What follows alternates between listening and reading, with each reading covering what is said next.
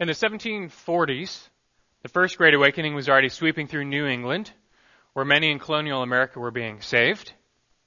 But there was one church in Enfield, Connecticut, that remained largely unaffected by the Great Awakening. So their pastor decided to invite the Reverend Jonathan Edwards to come and preach to their congregation.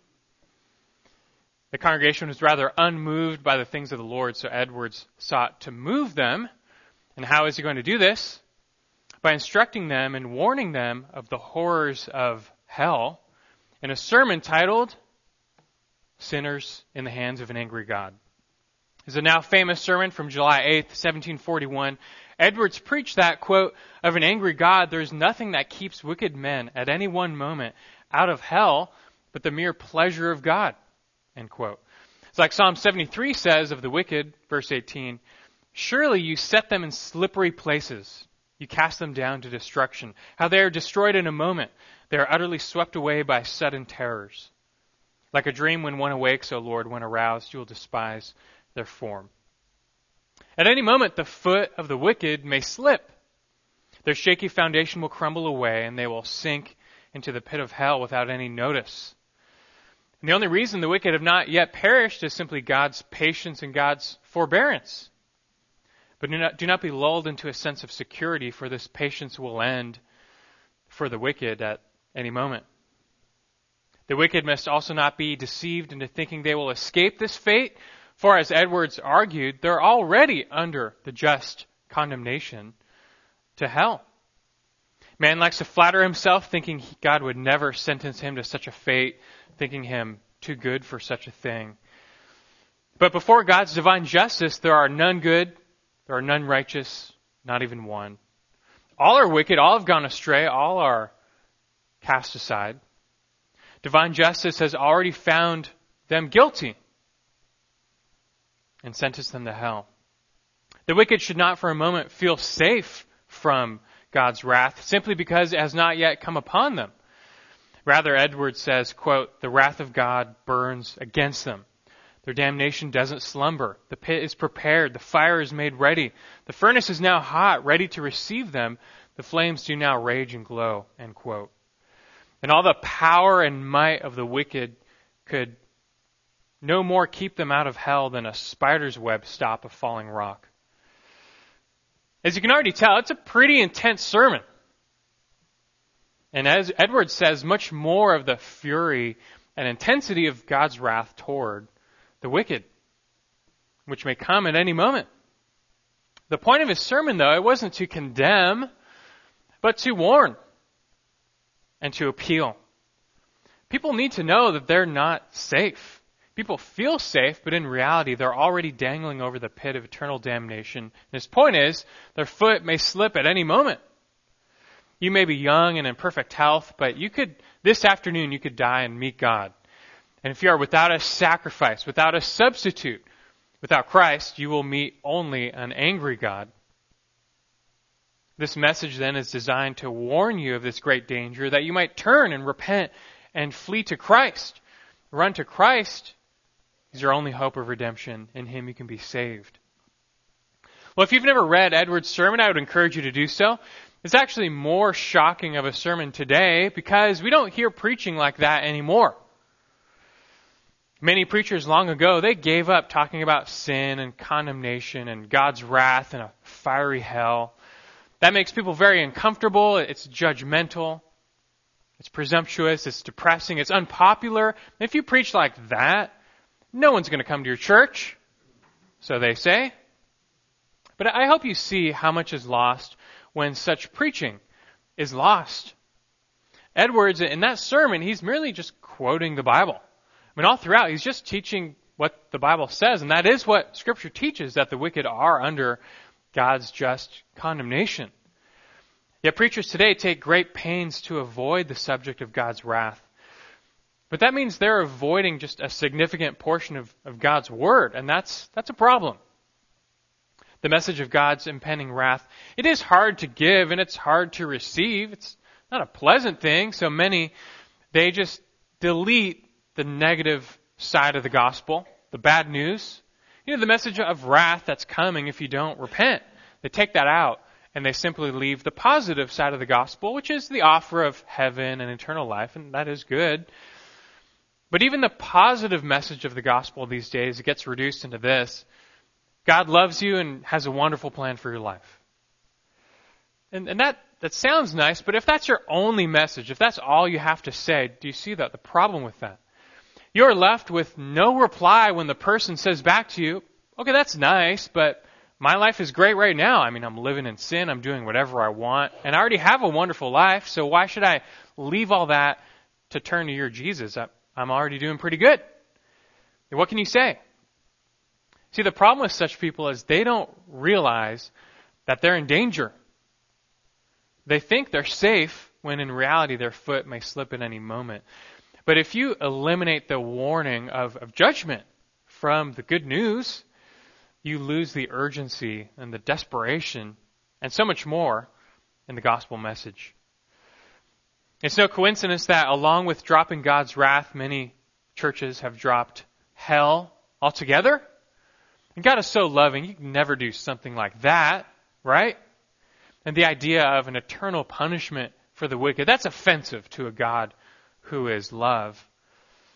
It doesn't matter that this is what the Bible clearly teaches. We've got to redefine, reinterpret the Bible in modern terms. Accordingly, some have so strongly reacted to the idea of God's wrath, that they've redefined the atonement itself. After all, if we're trying to take the wrath of God out of the discussion because it's so offensive, we've got to do something with the whole message of Jesus dying on a cross. We have to find another reason that Jesus died on the cross because the whole message of he died to bear our sins as a substitute sacrifice, bearing the wrath of God, that, that's not going to do anymore. So the view, I mean, that view has been likened to cosmic child abuse. Seriously, that's what some have said. Instead, the atonement is redefined to Jesus. Just give an example of love and sacrifice and peace. But the result of such teaching is that many who subscribe to it are now twice as much sons of hell, like Jesus said of the Pharisees. For now, in addition to thinking that hell isn't real, they've subscribed to a false gospel which can't save them from the real hell. And so they're doubly lost. But far be it from us to ever take such a course. We, have, we as the people of God must never abandon the true gospel. And this means we must never reduce or cheapen our Heavenly Father's wrath. Yes, it is offensive because we're all sinners and we are all under the just condemnation of his wrath. But that's what makes the good news good news. It's that because of the love of God, he gave the Son of God to bear the wrath of God that we might become the children of God. that's what the Word of God teaches. And for those who believe that, isn't that the praise we'll be singing for eternity? That worthy is the Lamb who was slain and who purchased for God with his own blood men from every tribe and tongue and people and nation. And this morning, as we approach Mark 15 again, we come to one verse that seems to uniquely capture the wrath of God on the cross. But may we never dare to cheapen or lessen what's going on here. May we never apologize for the message of the cross. It's foolishness to the unbelieving, but to us who are being saved, it's the power of God. And this morning we want to behold the message of the cross once again. So open your Bibles, if you haven't already, to Mark 15. Mark chapter 15. Over the course of many months now, we've studied and watched as Jesus has been betrayed, arrested, tried, convicted, mocked, scourged, led out, and crucified. Jesus hung on the cross from 9 a.m. to 3 p.m. The first three hours were very eventful. As we studied, that's when he did most of his ministering and speaking, despite his great physical suffering. But things changed at high noon when this supernatural darkness fell over the whole land. During the second three hours, Jesus, he hangs there in silence. He doesn't say anything. And we get the impression that during this time, his physical suffering took a real back seat to his spiritual suffering. And today we come to the climax of that time where Jesus cries out to God from the cross at the end of the darkness in a passage that has become hallowed ground. Today we'll be looking at Mark 15:34, but for context, let's start by reading Mark 15:33 through 37. Mark 15, look at verse 33. It says, When the sixth hour came, darkness fell over the whole land until the ninth hour. At the ninth hour, Jesus cried out with a loud voice, Eloi, Eloi, lama sabachthani, which is translated, My God, my God, why have you forsaken me? When some of the bystanders, bystanders heard it, they began saying, Behold, he's calling for Elijah. Someone ran and filled a sponge with sour wine, put it on a reed, and gave him a drink, saying, Let us see whether Elijah will come to take him down. And Jesus uttered a loud cry and breathed his last. Never in history has a death meant so much. This is why we've been spending weeks trying to study and explore the nature of his death, finding out what it, what it means, what it means for our faith today. Last time we were together, we spent all of our time exploring the nature of this darkness that comes upon the land in verse 33. Today we're moving forward, and it's time to grapple with this famous cry of Jesus from the cross in verse 34. My God, my God, why have you forsaken me? It's one thing to, to know what Jesus says here. It's another to know what he means here. Clearly, something happened to him in that darkness, something serious. We wonder, well, what was it? What led to this cry? What does this cry mean? What, what's he really saying in this cry? What, what is behind this cry? And how does that relate to our faith today? Well, today we aim to find out. I must admit this, this passage, it is hallowed ground. Any man is insufficient to grapple with these truths, but by God's grace, let's see what we can from this profound passage. Again, just one verse, verse 34. At the ninth hour, Jesus cried out with a loud voice, Eloi, Eloi, lama sabachthani, which is translated, My God, my God, why have you forsaken me? Let's do our best to find out what this means and how it relates to us today. Of course, the immediate question we have with this verse is simply what, what does it mean? What, what is he getting at here? What, what's the significance of this? We have to caution ourselves, though, against unwarranted speculation. You, want to know, what is Jesus feeling right here? What is he experiencing? Those are very difficult questions to answer. I have a hard enough time trying to understand the feelings and experiences of my wife, let alone the God man. Just trying to understand the mind of Christ on an ordinary day is hard enough, let alone what he's going through on the cross in that moment. I mean, he's, he's not an ordinary man. He's God the Son incarnate. So this discussion, it's always going to be above us. We're like little kids. We're sitting at the grown-up table. We're trying to follow the conversation. But some of this is going to be beyond us. Now that doesn't mean we can't know anything. We can. And I think the best approach here, as always, is to simply stick with Scripture, what Scripture clearly says, and steer clear of wide speculation. Basically, what does Scripture say here and elsewhere about what Jesus experienced on the cross, which he lets out in this cry? I mean, let's just go with that. I'm fine with that. That's what God has revealed after all. Our curiosities want to take us further, but we have to caution ourselves. We don't want to go too far and risk error. So let's just see what we can firmly establish from the text, from the context about what this cry means. And we'll start with this. Number one, this was a cry of faith. Number one, this was a cry of faith. Many of you know the Gospels record seven statements that Jesus gave from the cross. Ours is the fourth, the middle one. But what makes it so unique, it's the only one that comes in the form of a question. It's also pretty striking because we never really see Jesus asking non rhetorical questions. Jesus is the man with all the answers. So, so what gives? Why is he asking this as a question? Our, our first question. Well, it's best to start with what can safely be eliminated. This was not a question of ignorance. And Jesus knew full well what he was doing there on that cross. We've covered that so much.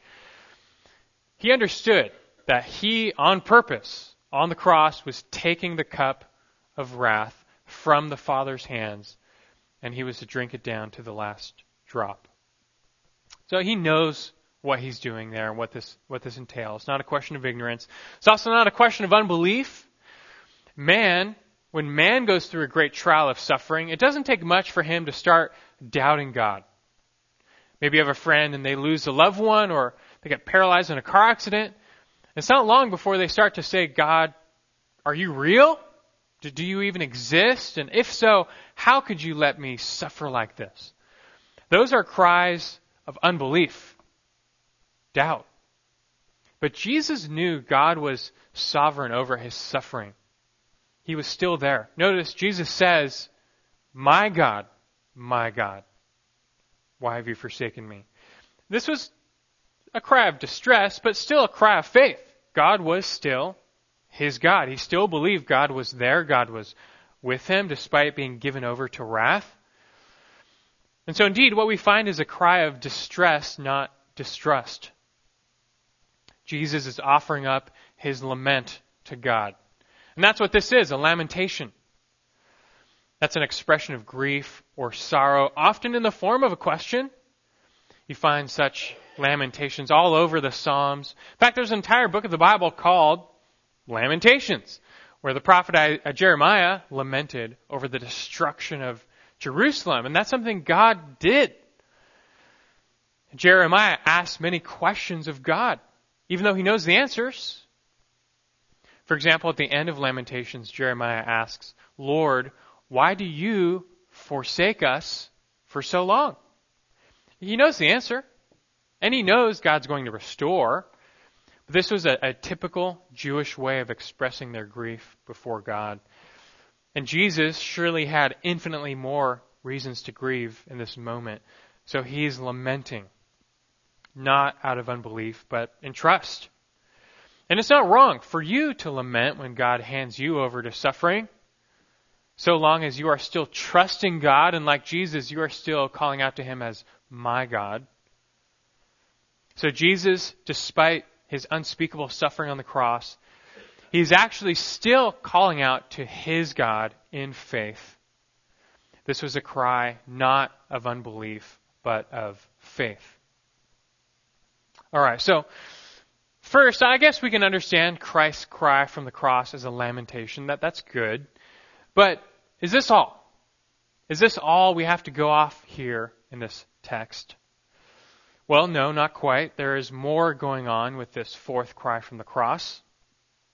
This was a cry of faith. Number two, this, is a, this was a cry of prophecy.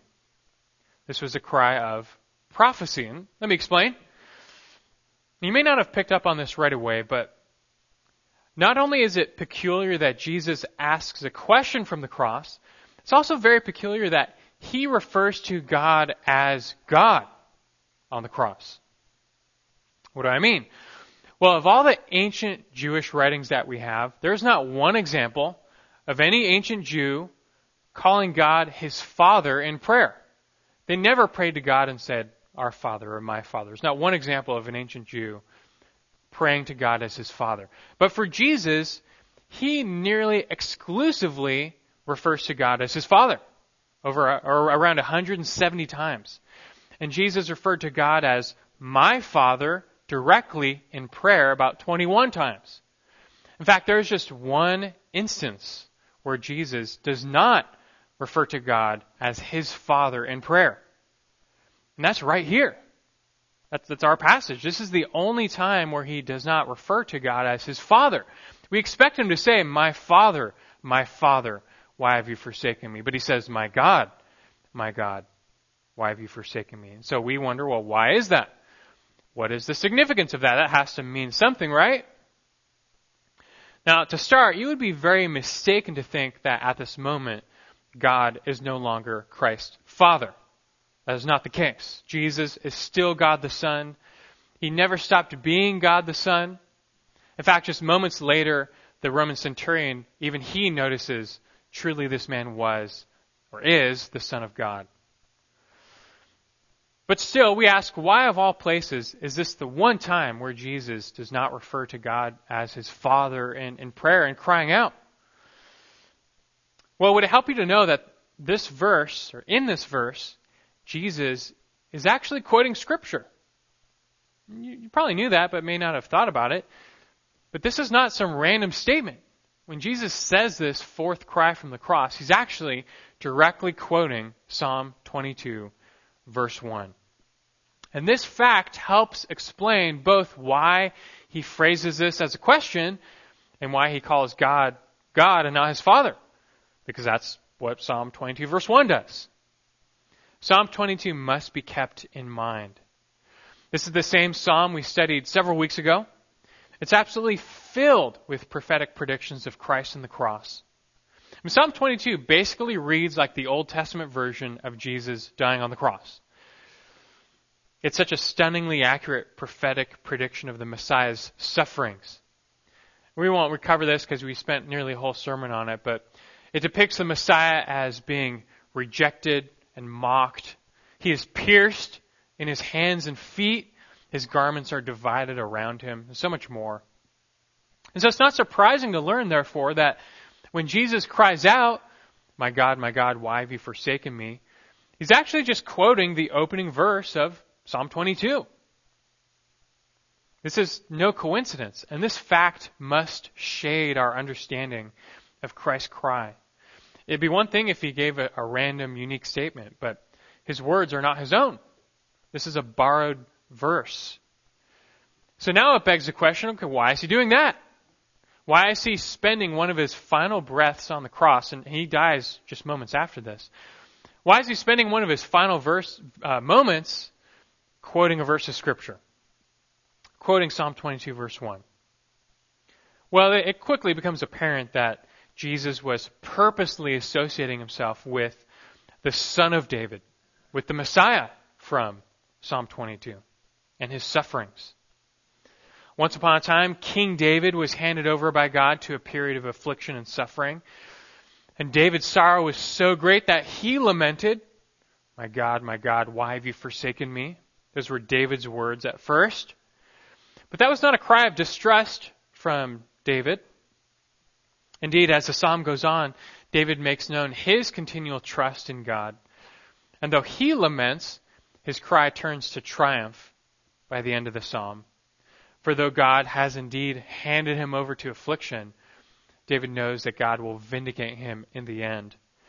And all of this is true for the greater David.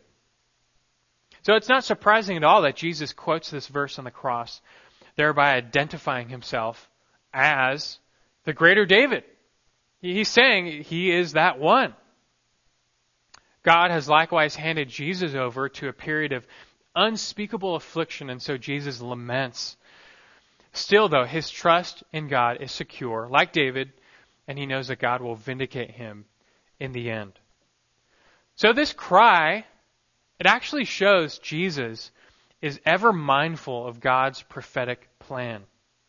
And this plan cannot be detached from victory, because that's how Psalm 22 ends, that's how the cross ends, that's how God's plan ends. And though Jesus was handed over by God into divine wrath, that would not be the end. Being God the Son, he was able to fully swallow up that wrath. And though made sin, God was still his God. And though in despair, his prophetic mission was still accomplished. And th- this is all what Jesus is signifying by crying out Psalm 22, verse 1. John's Gospel confirms this understanding. Right after this cry on the cross, right after Jesus says this, John 19:28 says, after this, Jesus, knowing that all things had already been accomplished, to fulfill the scripture said, I am thirsty. So look at that. I mean, that's, you look at that statement, you think it's random. Jesus says, I am thirsty from the cross. Seemingly random statement, but there are no random statements on the cross. Even his cry out of thirst was given by Jesus on purpose to fulfill Scripture, in that case, Psalm 69. So look, it, it sounds like Jesus on the cross, he's still in control. And indeed he is. Moments later, John 19:30 says, "And he bowed his head and gave up his spirit." See, Jesus did not die in defeat, but in victory. He didn't lose his life. It was not taken from him. He, he bowed his head and he gave it up. He gave his life for us.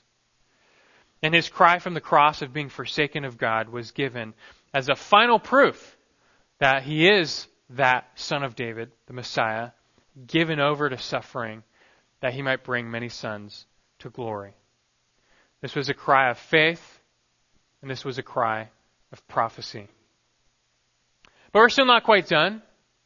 All of this so far, it's good. This is good. This is true. But I don't want you to get the impression that in our verse, Jesus is merely giving some dispassionate quotation of Scripture, because that's not the case.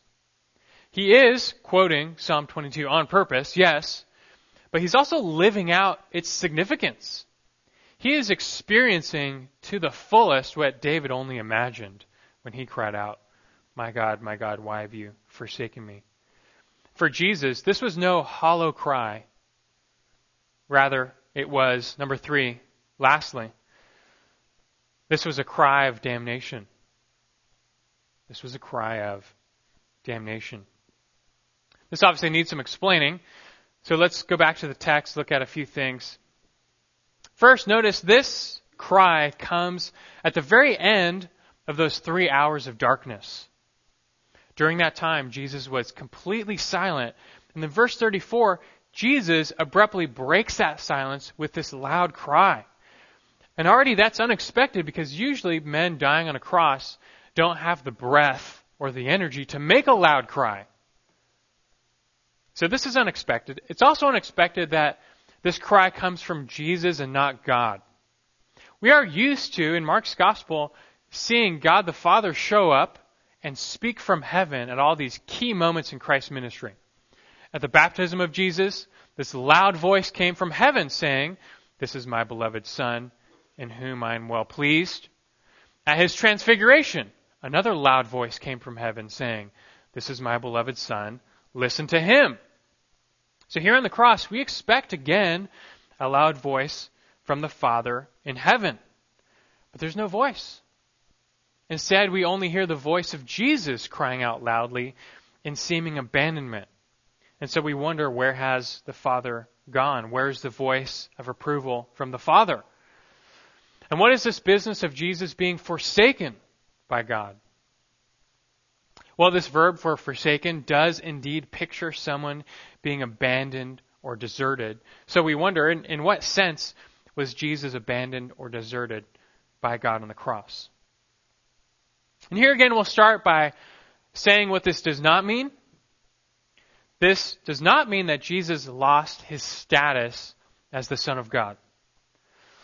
Like we said before, this does not at all mean that God ceased to be Christ's Father. And theologically, whatever happened on the cross, the Trinity was not dissolved on the cross. Or more technically, we can say there was no ontological separation between God the Father and God the Son. What that means the divine nature of Jesus remained fully intact and never ceased to exist as the second member of the Trinity. So whatever separation, whatever abandonment occurred, there was no separation of the essence or the nature of God the Father and God the Son. Now we can say this, this verb for forsaken here that he uses, it's in the aorist tense in Greek, which, which means it basically looks back to the time when he was in that darkness. Jesus is now emerging from that darkness on the cross. So as we established last time, this cry purposely comes at the end of the three hours of darkness. So, it is safe to relate this cry from Jesus to what he was experiencing in the three hours of darkness. At this point, we can recall what we learned last time. If you weren't here, this was several weeks ago, but if you weren't here, you can download that message. But we discovered that during those three hours of darkness on the cross, that the darkness signified not God the Father's absence, but God the Father's presence. This was God showing up in the darkness, making his presence known like he did several times in the Old Testament through darkness. For what purpose is God showing up? This time, it is not to voice his approval of the Son. Rather, it is to treat his Son as one rejected, as he has made sin.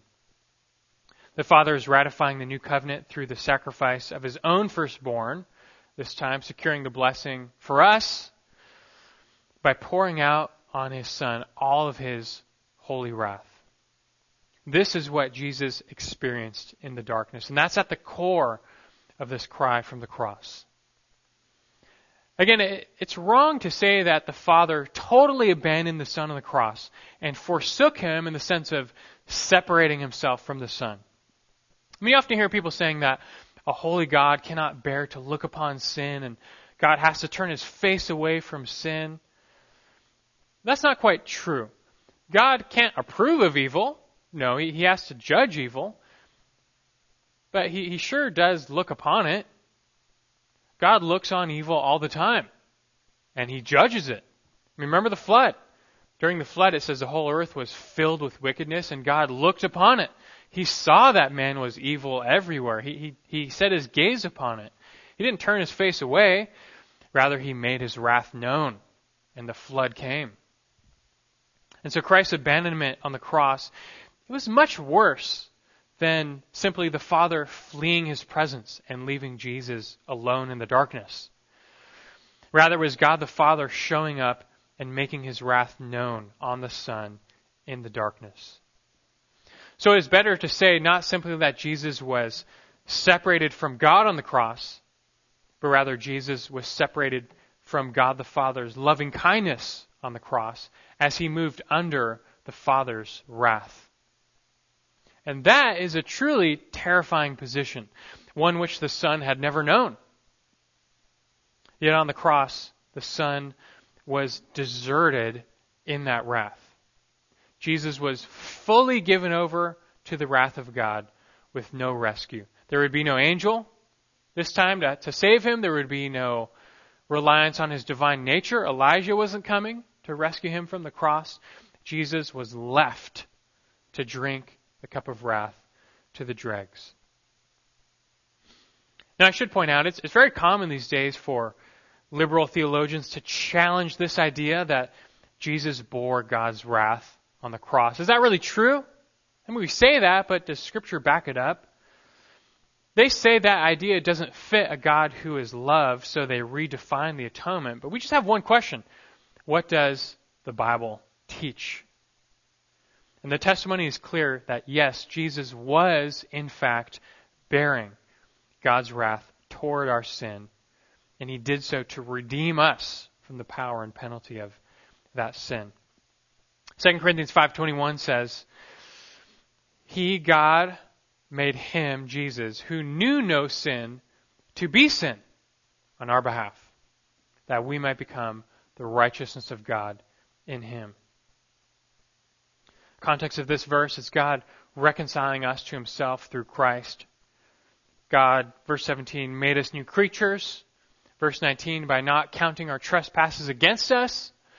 But you have to understand, God's divine justice can't just sweep our sins under the rug.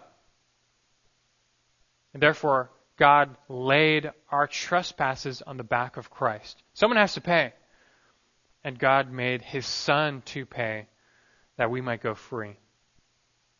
That verse, 2 Corinthians 5:21, it's another staggering verse. The sinless son of God, he knew no sin, yet somehow in some meaningful way he was made sin on our behalf. And that's another mystery that we cannot fully grasp. I mean, Adam and Eve, they, they had this huge contrast. They went from perfect fellowship and sinlessness with God in the garden to a status of, of sin and separation and death. We have never known the glories of Eden, so we, we can't understand that, that contrast. But even Adam and Eve, they can't understand the contrast that Jesus went through. Here is God the Son, who in eternity past knew nothing but fellowship with God, the love of God. The perfect Son had never known the Father's wrath. All he knew was glory. But in the incarnation, Jesus became our sin bearer, and he carried our sins far away by taking them on himself. 1 John 4:10 says, "In this is love. Not that we love God, but that he loved us and gave his son to be the propitiation for our sins." And that word propitiation means to appease, to satisfy. In his death on the cross, Jesus was satisfying the demands of God's justice toward our sin. He was appeasing God's wrath toward us such that there's none left. Imagine this huge tidal wave barreling towards our coast, threatening to, to kill us all. I mean, 200 feet tall. We have no hope of survival. But then, right before it strikes the ground, the earth just opens up and swallows the entire thing. There's not, not a drop comes onto dry land. That, that's what Jesus did. He propitiated that wrath of God. And there's, there's nothing left. That's what he did for us. Romans 5, 8 through 9. You want to talk about love, but God demonstrates his own love toward us. And that while we were yet sinners, Christ died for us. And verse 9 says, Much more then, having now been justified by his blood, we shall be saved from from what? We shall be saved from the wrath of God through him. 1 Thessalonians 1:10 speaks of how we wait for his son from heaven whom he raised from the dead that is Jesus who rescues us from the wrath to come. See, we're not making it up. Although this reality is profound, Scripture, at the least, it's clear. Jesus died on the cross to rescue us from the wrath of God. And far from that being inconsistent with God's love, that it's actually the highest expression of God's love, that He loved us so much to give His Son in our place. There's no love higher. We were spiritually dead, we were His enemies, we were cursed, but Galatians 3:13 Christ redeemed us from the curse of the law, having become a curse for us. For it is written, Cursed is he who hangs on a tree. That's another verse, basically preached a whole sermon on many weeks ago. We were enslaved to the curse of the law, which is death. But Jesus, in dying in our place, redeemed us. He purchased us back from that death. And then He gave us life. This was his mission from the beginning. Mark 10:45 For even the son of man did not come to be served but to serve and to give his life as a ransom for many. So let's pull it together. What was Jesus experiencing in the darkness on the cross and what was he expressing at the end of that time in this cry? It was not God the Father's absence, but his presence. God was present to judge, to curse, to pour out the full weight of his wrath on the Son. And in this sense only may we speak of Jesus being abandoned by God, cast out into the darkness, made sin for us, given over to the wrath with no deliverance. And I believe this cry of Jesus was his expression of experiencing in that moment all of God's wrath and none of God's comfort. This was his soul reeling at being handed over fully into the wrath of God. Jesus did not physically descend into hell on the cross. That's not true, but in a sense, we can say that hell came to him. What is hell? Is it simply not the place and the existence where all of God's wrath is known for sin and none of his loving kindness is known? Yet is that not what Jesus experienced on the cross? Indeed it is, which is why many have labeled this outburst the cry of the damned. The cry of the damned. God condemned his innocent son in your place that you, though justly condemned, might become innocent. 2 Corinthians 8 9 says, For you know the grace of our Lord Jesus Christ, that though he was rich, yet for your sake he became poor, so that you, through his poverty, might become rich. And that verse has nothing to do with money, but it does poetically capture the greatest exchange. Our sins went to Christ, his righteousness comes to us, all accomplished on the cross. What was that like for him? To become poor, to, to bear God's wrath. What more can we say without just speculating? We don't know. We will never fully know the full weight of anguish that beckoned this cry of the damned. But do you realize that's the gospel? Do you realize that the good news of the gospel means we'll never have to find out? I mean, sure, we're curious what was bearing the wrath of God like for Jesus on the cross. But isn't that something you'd rather not find out? Isn't that something you're happy you don't have to know? Weren't we just singing, we'll never know how much it cost to see my sin upon that cross? And that, that's a good thing. We're very happy about that. And this is the great news that because of what Jesus did for us, we will never have to experience that wrath. It would have been ours eternally in hell, justly, forever. But we will never so much as taste a drop of the wrath of God because Christ swallowed it all up. We've been fully delivered and there's, there's nothing left. So complete was his atonement. He drank it all down and when it was finished, at this moment, he says right after this, what? It is finished. And so look, I'm completely fine with not knowing fully what Jesus went through on the cross.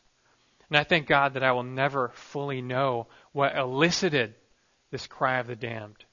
And so should you. And this fact alone should elicit supreme praise from you.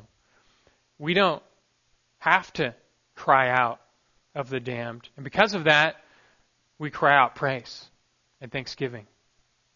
Because now in Him, you were poor, but you're rich. Do you see your sin? Do you really see your debt before a perfectly holy God? Do you understand? Do you appreciate His wrath? I mean, do you want a God who looks approvingly on sin and evil? And we know many today, even many Christians, are denying that the wrath of God, the demands of his divine justice. They wash his character away and replace it all with just love. But that actually cheapens the love of God. His love is supremely expressed in the sacrificial giving of his son into that wrath for us. Didn't we already read 1 John 4:10? In this is love not that we love God, but that He loved us and gave His Son to be the propitiation for our sins. And then, of course, John 3:16. For God so loved the world that He gave His only begotten Son, that whoever believes in Him would not perish but have eternal life. So this morning, do you believe that? And I pray you do. It's your only hope. Only by faith and trust in this one, Jesus, can you be saved from the wrath to come. You know, we say that a lot, right? Saved? Are you saved? But even that word implies the presence of God's wrath. What are you saved from? When you say, I'm saved, or is that person saved? What, what are you saved from? Saved from hell, or saved from wrath. But believe and be saved. John 3:36 says, he who believes in the Son has eternal life. But he who does not obey the Son will not see life, but the wrath of God abides on him. For those here who have believed, we'll never taste God's wrath, but don't forget it. Don't ignore God's wrath. Don't pretend it's not there. Think about it. Think about it often. Think about how you will never know it you will never know it firsthand because of what Christ did for you. He bellowed out that cry of the damned so you will never have to. And as you realize this, as you believe this, as the Spirit of Him is now alive in you, you will happily give your life over to serve him. So let's do that. Leave today with a renewed affection and a desire to lay down your life for the one who laid down his life for you. He gave the cry of the damned.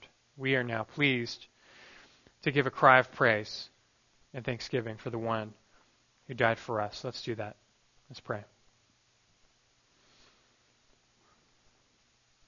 Lord God, we we want to proclaim and sing your praises now. Thank you, Lord, for for this text, for this truth, for Christ, your Son, whom you gave out of this supreme love.